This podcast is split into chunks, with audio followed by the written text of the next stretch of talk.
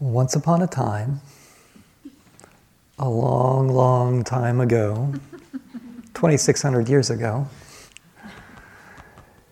the, the Buddha was staying in what is currently Sarnath, in, uh, which is just north of, of Varanasi, Varanasi in India, in Deer Park.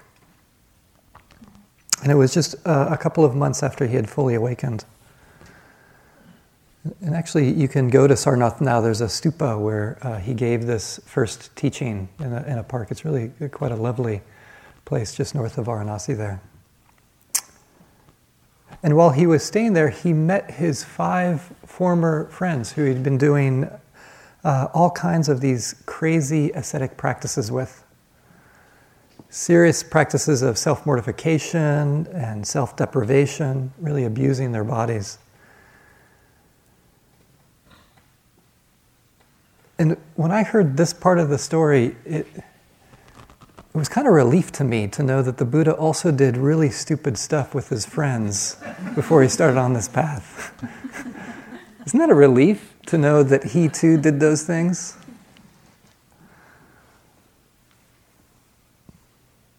I think the ascetic practices were kind of the equal of maybe alcohol and smoking dope and all those other things that we do so that's what he was doing with his friends and um, stupid ascetic practices. And then he found the, the real path and, and woke up. And here again, he meets together with these five former friends.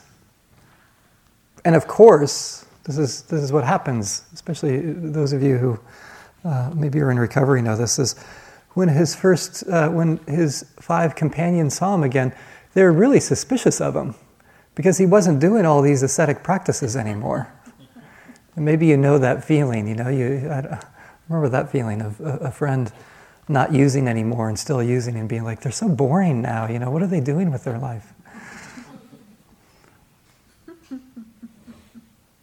so here they were, and they, yet they graciously at least offered uh, uh, the seat, a seat for the Buddha on the ground. And as he sat there and they gathered around out of curiosity, he taught them this first teaching. And it was the teaching of the Four Noble Truths. And at the end of this first discourse, this comes from the Dhammacakkappavattana Sutta, this first discourse, his, his friend, Kondanya, came to the first stage of awakening. His heart opened. It's, there's a, actually a famous phrase in Pali, Anyasi Watabo Kondanyo, which got shortened to Anya Kondanya, the one who is realized.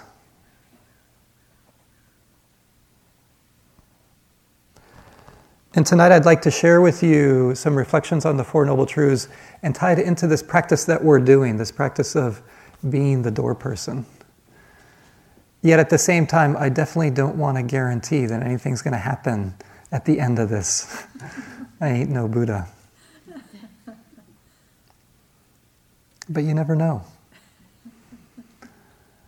And so the story goes a few days after this, the Buddha gave uh, Kondanya another teaching um, from this other discourse, the Anatta Sutta. And it was there where uh, Kondanya's heart completely opened, where there was a full awakening. So who knows, maybe tomorrow night, Bren Silver will give us the teaching that will fully open our hearts. That's my plug for you, for your talk.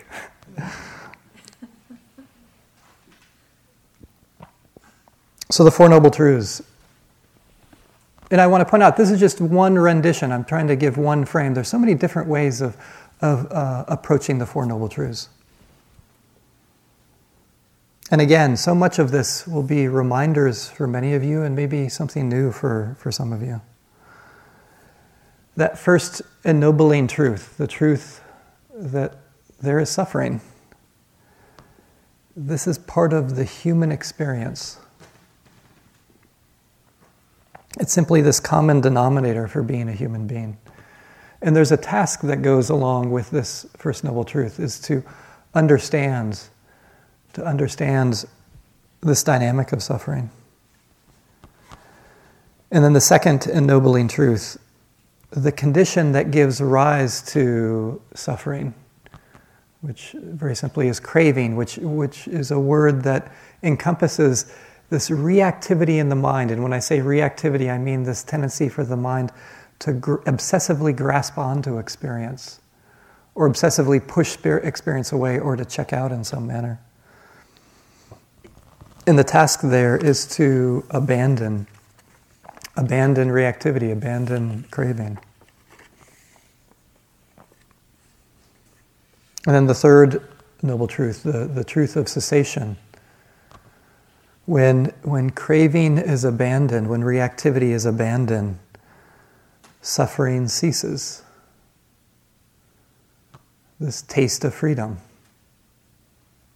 And the task there is to realize, to realize this. And then the fourth noble truth, the, the truth of the path leading to this cessation. And the task there is to develop, to cultivate that path.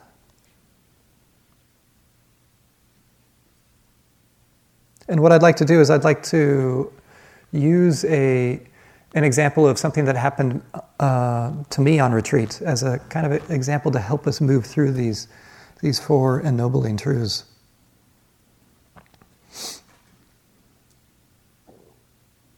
And you'll hear, you know, much of this talk is going to be really about how to navigate challenge on, on retreat in particular tomorrow morning I might say more about the subtlety or the mundane things that arise, but tonight the more of the frame will be around challenge. So quite a few years ago, I was doing a long retreat at a place called the Forest Refuge. I was there for a few months, and it felt like God. It must have been. It felt like it was going on and on and on. That I had one story stuck in my head. So what happened was about a few weeks before I went on retreat, I had this really nasty interaction with um, someone in my community that, at least according to my perspective, went the wrong way in a really serious way. And as a result, my, my mind was just totally obsessing with this, with this interaction. And just as a side note, as I'm sharing this story with you, really feel free to put your favorite challenge in here, whether it be the, the obsessive story about some interpersonal challenge that might be like this, or the challenge around some kind of physical pain that you're dealing with, or boredom, or the fantasizing about your next vacation, or worrying about what's going to happen at work. Whatever it is, it's easy to insert in this. And so much of the, of the obsession was it would bounce back with around and around to something's wrong, wrong with him to something's wrong with me. And it was like the mind was just trying to figure this out in some kind of way. And then it was also the problem of experiencing it on retreat and this feeling of like, what am I doing wrong? What am I doing wrong in my practice to make this happen? Why is this happening? And that question of how can I let go of this so that I can move on with my practice because I felt like I really hit this wall. So I felt like I, I, was noticing it, but it just kept on coming back and back and back. Maybe some of you experienced this in your life or on retreat. maybe I'm alone, I don't know. So, how to, how to frame what I did through the, the first, uh, these Four Noble Truths. So the first step around this that started to need to, to start to unfold was just a simple recognition. Ouch, this is difficult. This is challenging. Because in some ways, that was the sinking into beginning to understand that, that task of the first noble truth. To understand, oh, there is suffering. Because where I was kind of landing with this experience before that was this shouldn't be happening. And when I'm lost in the story this shouldn't be happening, I'm not really touching the experience. I'm trying to move on from it before, before really tasting it, before truly understanding it.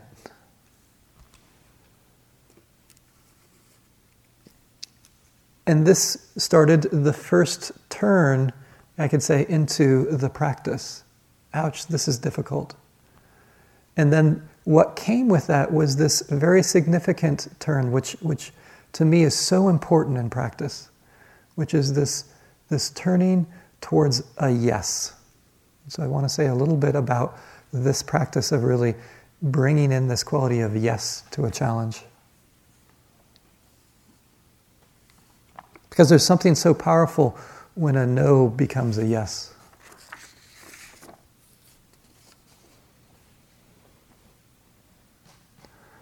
There's this beautiful poem by Lucille Clifton called A Poem Beginning in No and Ending in Yes.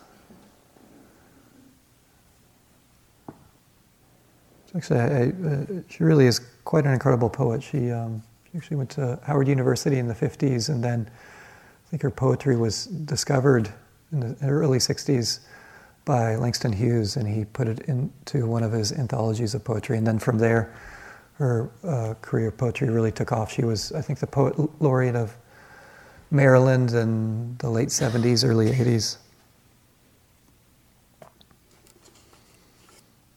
And this poem uh, was in honor of Hector Pieterson, a boy of 13. He was the first child to be killed in the Soweto riot in South Africa in 1976.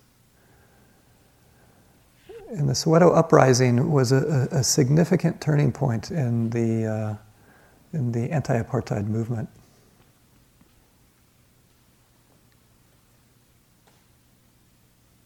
So the poem, the poem begins with the, with the one word, no.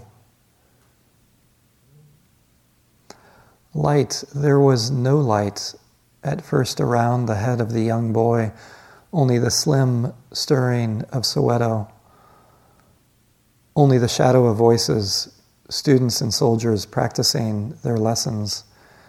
And one and one cannot even be two in Afrikaans.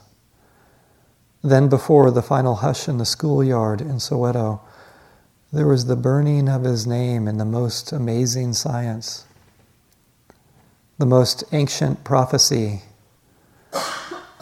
Let there be light, and there was light around the young boy Hector Pieterson, dead in Soweto and still among us. Yes.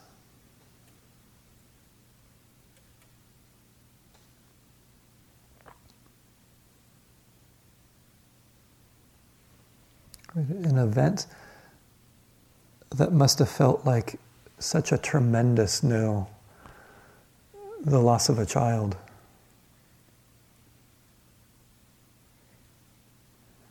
And yet, with the fall of apartheid, the fight against apartheid, it's like his life was transformed into some kind of yes, an empowering yes for an entire community, for an entire nation.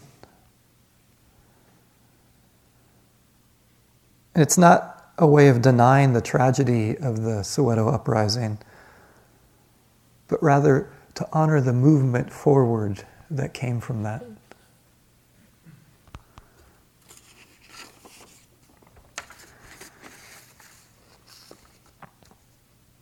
And I feel, at least in some small way, when we can take our no's and to transform them into a yes, that's when the practice starts to move in a different direction.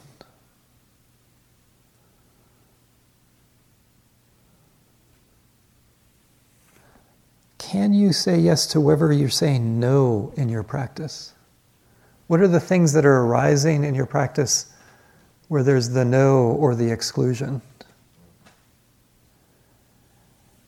And can you turn it into, yes, this is the first step forward. This is the, the, the gateway to my freedom, to my awakening.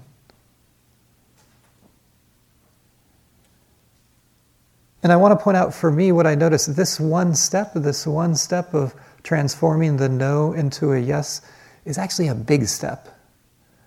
And it's not an easy step. But once I can do that, then then things start to have a bit more of a smoothness. It doesn't mean that practice is easy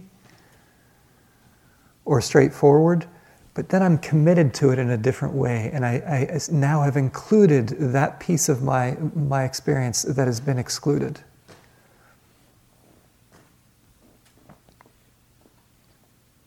And this, I think, is so much of this first noble truth is turning that no into a yes.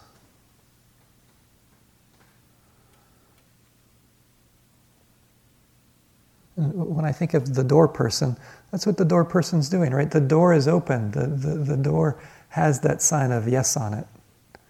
I turn it around so that I'm there, I'm present, I'm being with what's, what's arising. And then there were further steps, which actually felt smaller but still significant in terms of this first noble truth, is to really see the suffering, or, or, or put better than seen, to feel it, to feel into this experience of this, this whole memory coming up again and again and again. And the trick, and this I think it can be really helpful for challenges, especially if there's some quote unquote object or some story around it, is I needed to divide um, the, the internal experience from the quote unquote object, from the person. Because what I was doing is I was so obsessed about the person that I wasn't really touching the, the felt experience of that. So, this dividing. Oh, it's not about the person. Oh, it's about this feeling of anger or resentment or fear. Oh, that's, that's where I need to turn my attention. Ah, that's the yes. And then to notice the cascading of thoughts and memories and sensations and especially emotion, to catch the emotion, to feel the emotion that felt like it was underneath it all at times.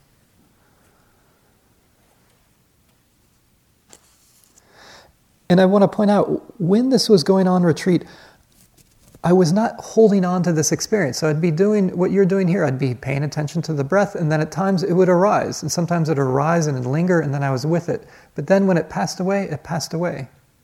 Sometimes it was there just momentarily. Sometimes it wasn't there at all. Sometimes it was felt like it was there forever. So I was not doing the practice of quote unquote I have a problem and I need to bring it up in my meditation and pay attention to it. It's just allowing the natural unfolding of my experience and trusting that. I wasn't there actually to work through this. I was just there to notice what was arising and passing away. It's just that this was arising and passing away a lot. But I think this is a, an important thing that, that the intention here, at least in this formal practice, is not to process something or work through something, it's to be with what arises. So I was with this when it arose, and when I was with, and I wasn't when it when it wasn't there.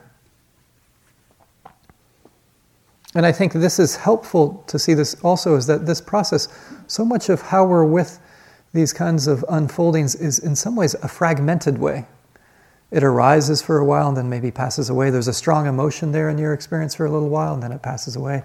Then you're with the breath, and then you're with a sound, and then you're with a sensation.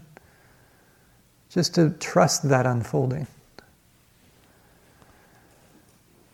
And what it needed is it needed my diligence, my diligence of my willingness to be with it. This is what embodied this yes.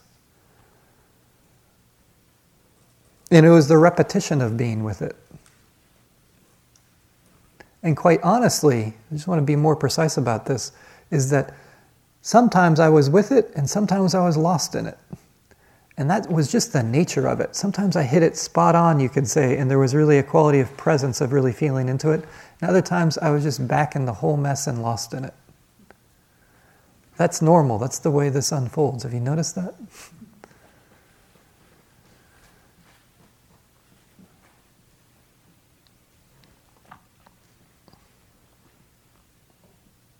And that's why it needs diligence, because it's going to be messy in that way.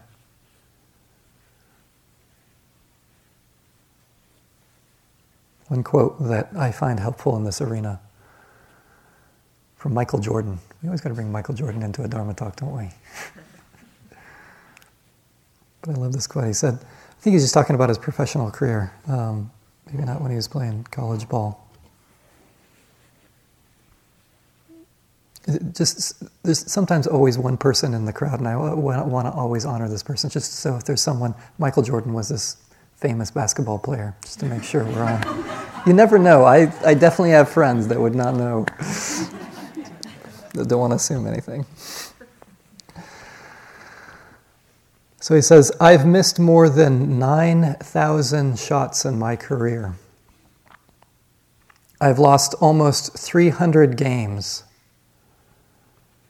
This is the real kicker for me. He says, 26 times I've been trusted to take the game winning shot and missed. I failed over and over and over again in my life, and that's why I succeed.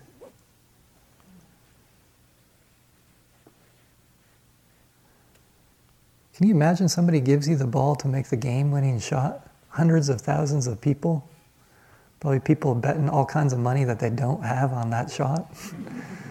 and you miss it. And then to do that 26 times. Sometimes meditation feels like that to me. so it takes that willingness to, to show up again and again and again with that diligence and that ease. And I, I can't emphasize this enough. If you're going to remember one thing from my talk, it's this the importance of the willingness again and again in the face of missing so many shots. Because, right, we do, we miss so many shots. We miss the, the mindfulness doesn't always stick. So we need to be diligent but also easeful. For example, about a month ago, I decided to go out and shoot some hoop. It was not a pretty sight, I don't want to say that. but one of the interesting things about it, which was such a learning lesson for this practice, is that I could notice what could start to happen when I missed so many shots is that my body would start to tighten up, and then it'd even get worse. But if I could have an ease of not being so concerned, not getting so obsessed if the ball went into the basket or not. There could be an ease in my body, and then it could start to have a rhythm to it. It was the ease with the diligence. If I was only diligent, it didn't really work. If I was only easeful, it didn't work. I needed both of these qualities. I think it's the same with what we're doing here. It's the diligence of being mindful again and again and again and not getting so hooked about how many times your mind has been lost. Just beginning again and again and again.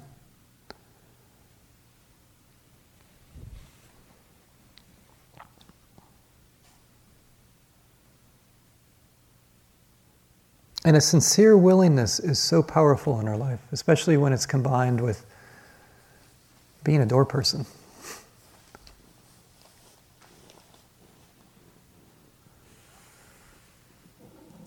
One story about this this is a, a story by, about the Zen monk hermit Ryokan. I think he was uh, around in the late 19th century. And a very diligent practitioner, and, and actually was practicing, of course, alone in his, in his hut, and his brother somehow contacted him and said, uh, Ryokan, I'm wondering if you can help me out. Things are going really poorly in my life. And my son is uh, taken to drinking and gambling, and he's gambling away our, uh, the money for, from our family, and I need some help with, with your nephew. And I can imagine, especially when you hear the stories about Ryokan, he was probably hesitant and nervous, and then eventually decided to um, go visit his brother and try to help out. And it's important to remember, Ryokan in many of these stories, he is an eccentric fellow. He's really quite unique. And so after a few days, he goes and uh, decides to go and visit his, his brother and his brother's family. And he gets there and he pays respect to his brother and his brother's wife and their nephew, the son. And immediately he goes into the guest room, shuts the door, and he doesn't come out for three days. So I'm sure his brother's thinking, what's up with this? You know, I invite my brother, the monk, to help me with my son, and all he's doing is sitting in meditation in his room. He was only supposed to be there for three days. so at the end of the time, Ryokan comes out and uh, he's getting ready to leave, and he's sitting on a bench. And uh, his nephew, Ryokan's nephew, is putting his sandals on for him. So the nephew is putting on Ryokan sandals. And I don't know if you've ever seen the sandals, actually, they're still worn in uh, Rinzai and uh, Soto Zen tradition. You, you tie them up in a very particular way. So, out of respect, the nephew was tying Ryokan's sandals as, as so he was down on the floor as Ryokan was on the bench, sitting there. And as he was tying Ryokan's sandals, a teardrop from Ryokan's eye dropped onto the sandal in front of the nephew.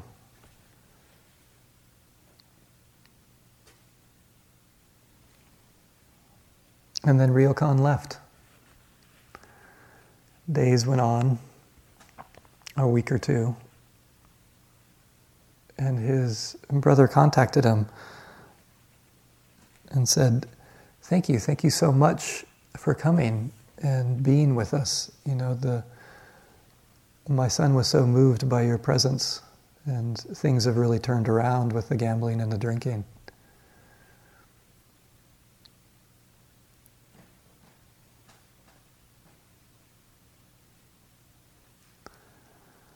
It's really amazing. Sometimes a teardrop can transform.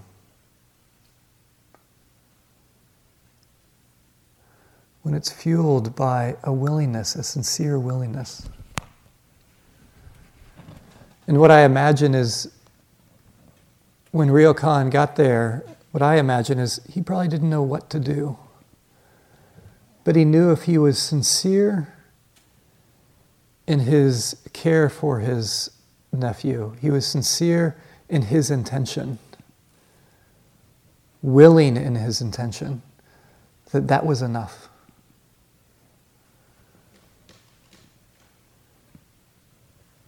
And I appreciate this that really what practice is, at least for me on re- retreat, is it's not about getting it right, it's about being sincere. It's about being willing to show up again and again and again in whatever way that I can. And can you trust that? Because that's what's so transformative. I don't need to know how this works. I just need to have the sincerity of allowing it to work, of putting forth this effort of being present.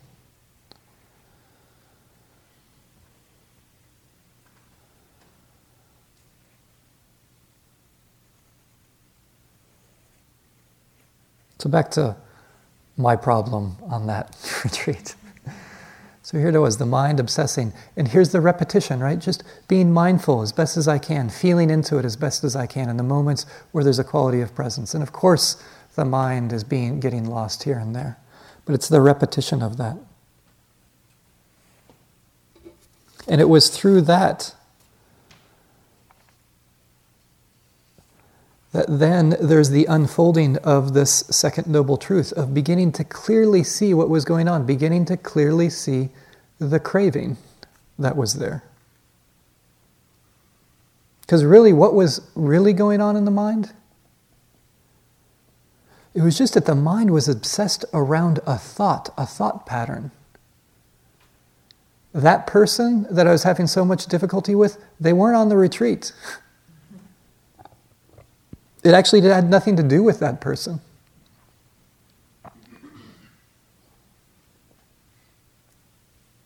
And precisely what was going on is there's a thought arising, and around that thought is that it felt unpleasant, which also had unpleasant sensations associated with, with it in, in the body. And then what was heaped on top of that unpleasant experience was the mind was screaming, I don't want this. Reactivity. And that was the clear scene. Oh, this is what it is. Oh, it's a thought that's an unpleasant, filled with unpleasant sensations. And there's such a strong not wanting. Ah, this is what's going on. Interesting. It's just like this. This is what I need to feel. This is what I need to see into.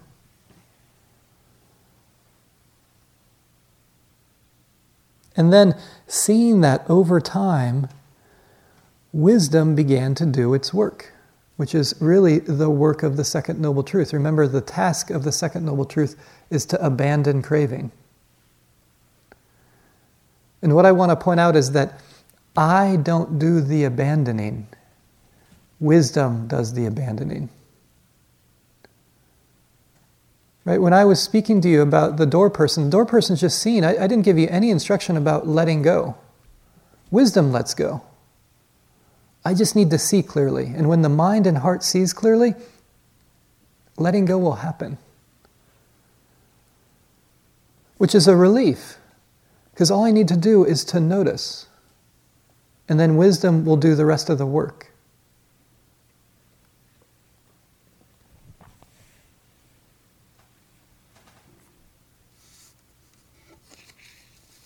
I want to say a little bit more about this word abandoning because I think it can be um, difficult to understand or, or, really quite unclear.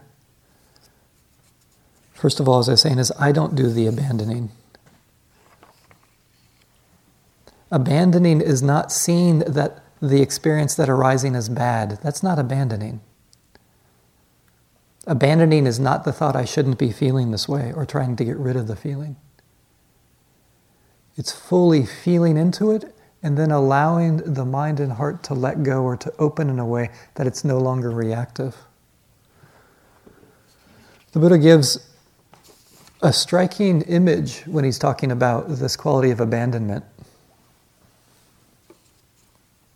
And the image that he gives is a seafaring ship that's been, so a ship, a sail ship, a, a, you could say a sailboat that's been um, brought up onto dry land.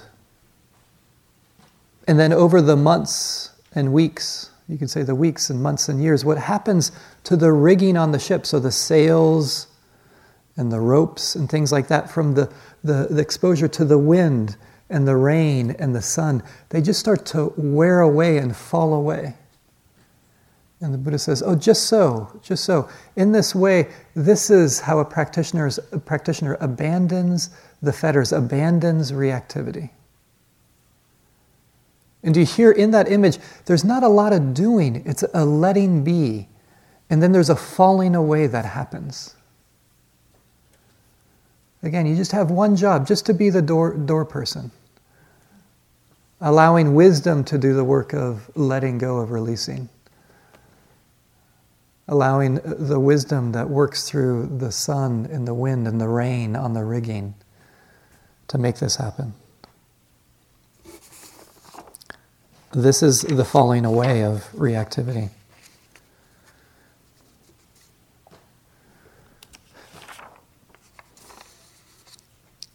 I also want to uh, just give a side note here, a caveat, which is important to know.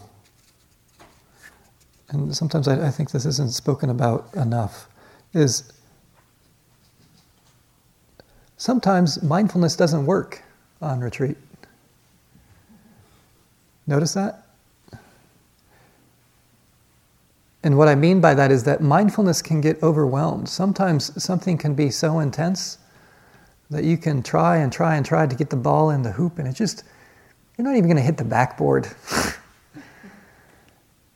because sometimes experience can be really intense. It has nothing to do with us or as if there's something wrong with us. It's just the way it is. I don't know if I've ever met a practitioner who hasn't had the experience at some time of mindfulness not working. And I name this so that you can start to track this of bringing in other things when it feels like mindfulness really is totally not working. And what I mean that mindfulness is not working, that's different than simply being lost in the story and in the mess, but it just feels like you have no bearings anymore. So when that happens to me, I go to something else, which I find really helpful. I go to a few different things. One is is self-compassion. Because sometimes what I've done is I've gotten myself in such a tangle of trying to be present that I'm just being really hard on myself. And all I need to do, and for me, it's now come down to one word. If I can get one word to arise in my mind around something that's starting to be overwhelming, it can remind me of self compassion. And it's the one word of ouch. It's so helpful because it cuts through all my trying to figure out. And what that ouch implies is ouch, this is difficult. And I'm having a hard time, and I actually care about it. I care about myself. And this is hard. So, ouch, and I care. And what happens with that is then I'm not trying to kind of figure my way through it, and there's a softening that happens. Oh, that's what's going on. This is just tough. And I care about myself in this tough situation. And sometimes I come back to that again and again. Ouch, this is difficult, and I care. And then I think some of you know a self compassion practice. Another piece, which is really great, is to universalize it the sense of, and other human beings probably right now are ex- experiencing something similar. Oh, this is what it is to be a human being. It's actually going back to the First Noble Truth in some ways. And if it's really too much, then I, I take a mindful break. I go for a long walk. If I'm in the sit, I look around. I reach out. That's the wonderful thing about these sign-ups with, uh, with Dawn is that there's support in some kind of way. I think this is important to remember to also take it out of the realm of that there's something wrong with me, or what, where my mind goes what to I suck at this. Those are my two favorites. kind of similar. It's just what it is to be a human being. And this happens. And these are just a couple tools that might be helpful, in particular, self compassion.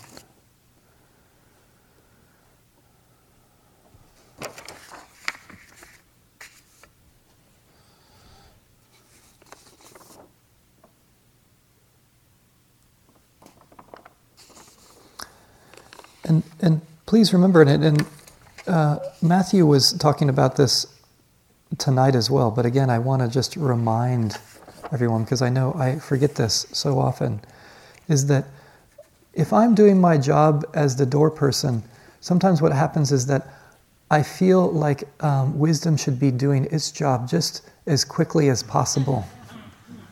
And I'm bummed out when it doesn't show up. But, but wisdom has its own timetable. Like it, it's the way it works its job is very different than the way I've worked jobs. And I have to remember that. That this can, you know, some challenges can go on for quite a while, and that's just the way it is. So, not having this, what I call this kind of bargaining mindfulness, that I'm willing to be aware of this as long as it goes away quickly. And I've engaged in that kind of mindfulness so much. I mean, it's the kind of mindfulness I'm still looking for. it just doesn't work so much, and it's not in my job description. I'm just simply there to show up for what's going on. And then wisdom, wisdom will do its work when, when it's supposed to do its work.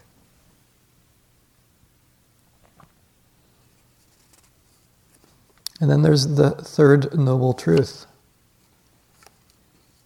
that when reactivity ceases, suffering ceases. There's peace, or the Pali word nibbana. And I want to say there's, there's so many different, there's a whole spectrum, I'd like to say, of the, of the third noble truth, of this realization to realize this. But I also want to make it practical for what we're doing here. And the way to make it practical is to notice the moments during your day when there is no reactivity in the mind, when there's simply a quality of presence.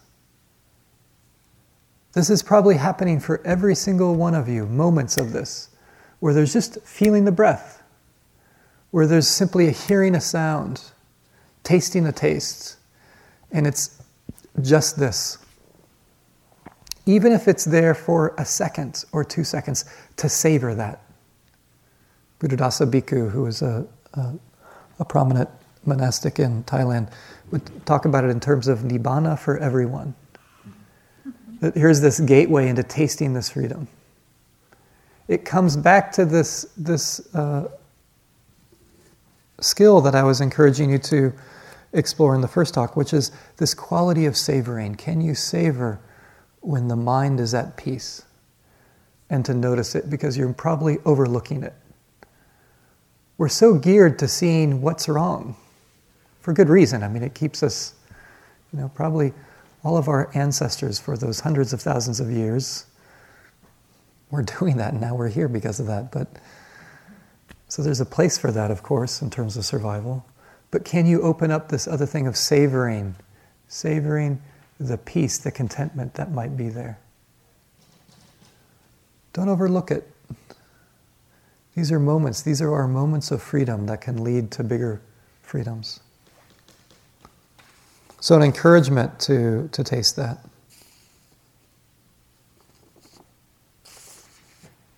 And yet, at the same time, I don't want to diminish the full spectrum of the possibility of awakening and freedom, which I think sometimes can happen.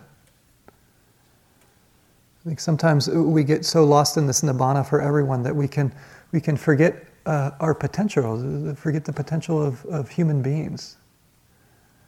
I mean, we see it in other domains of really sometimes quite beautiful and amazing and exceptional um, abilities of people. For those of you in the Bay Area, Steph Curry, it's incredible watching him play. I am never going to shoot three pointers like Steph Curry. But it's, it's, there's something that can uplift my heart to know that there's this whole spectrum. Not only that, but even exceptional and amazing uh, depth in terms of ability of just the mind. Right? Katherine Johnson, the aerospace technologist and mathematician, the, the woman who calculated trajectories for so many of the NASA space, space flights. I'm so, sure many of you know, know Hershey made famous from that movie Hidden Figures. An exceptional mind that brought such an amazing thing to, to our world. And I think in the same way, this is so possible for this path. For example, Dawn the other day was mentioning Dipa Ma, this, this really quite an exceptional practitioner of the, of the 20th century. And Dawn sharing with us when she was asked what arose in her mind. Just those three things. Oh, all that arises in the mind now is loving kindness, concentration, and peace. there really is this potential, this profound potential of, of our hearts and our minds when we do this practice. Please don't underestimate that. And remember, the Buddha was just like this, right? He, he also, as I began with, he was hanging out with those dubious friends doing those really screwed up practices. Just because we might have done those kinds of things in our life doesn't mean that there's no potential for awakening in our life.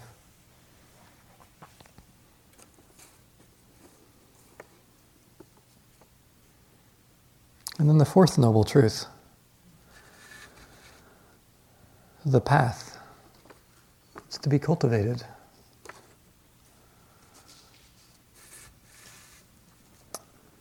What is the path?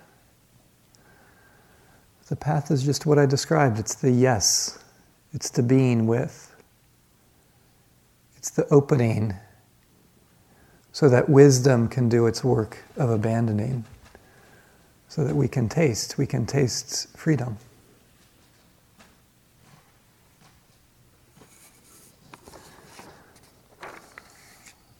So may our practice of the Four Noble Truths on this retreat go towards the liberation of all beings.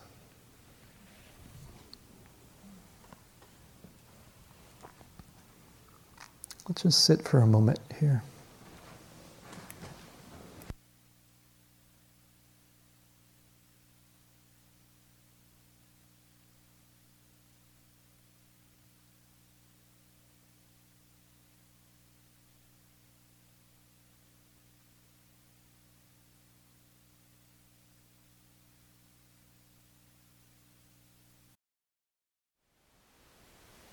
Thank you for listening. To learn how you can support the teachers and Dharma Seed, please visit dharmaseed.org slash donate.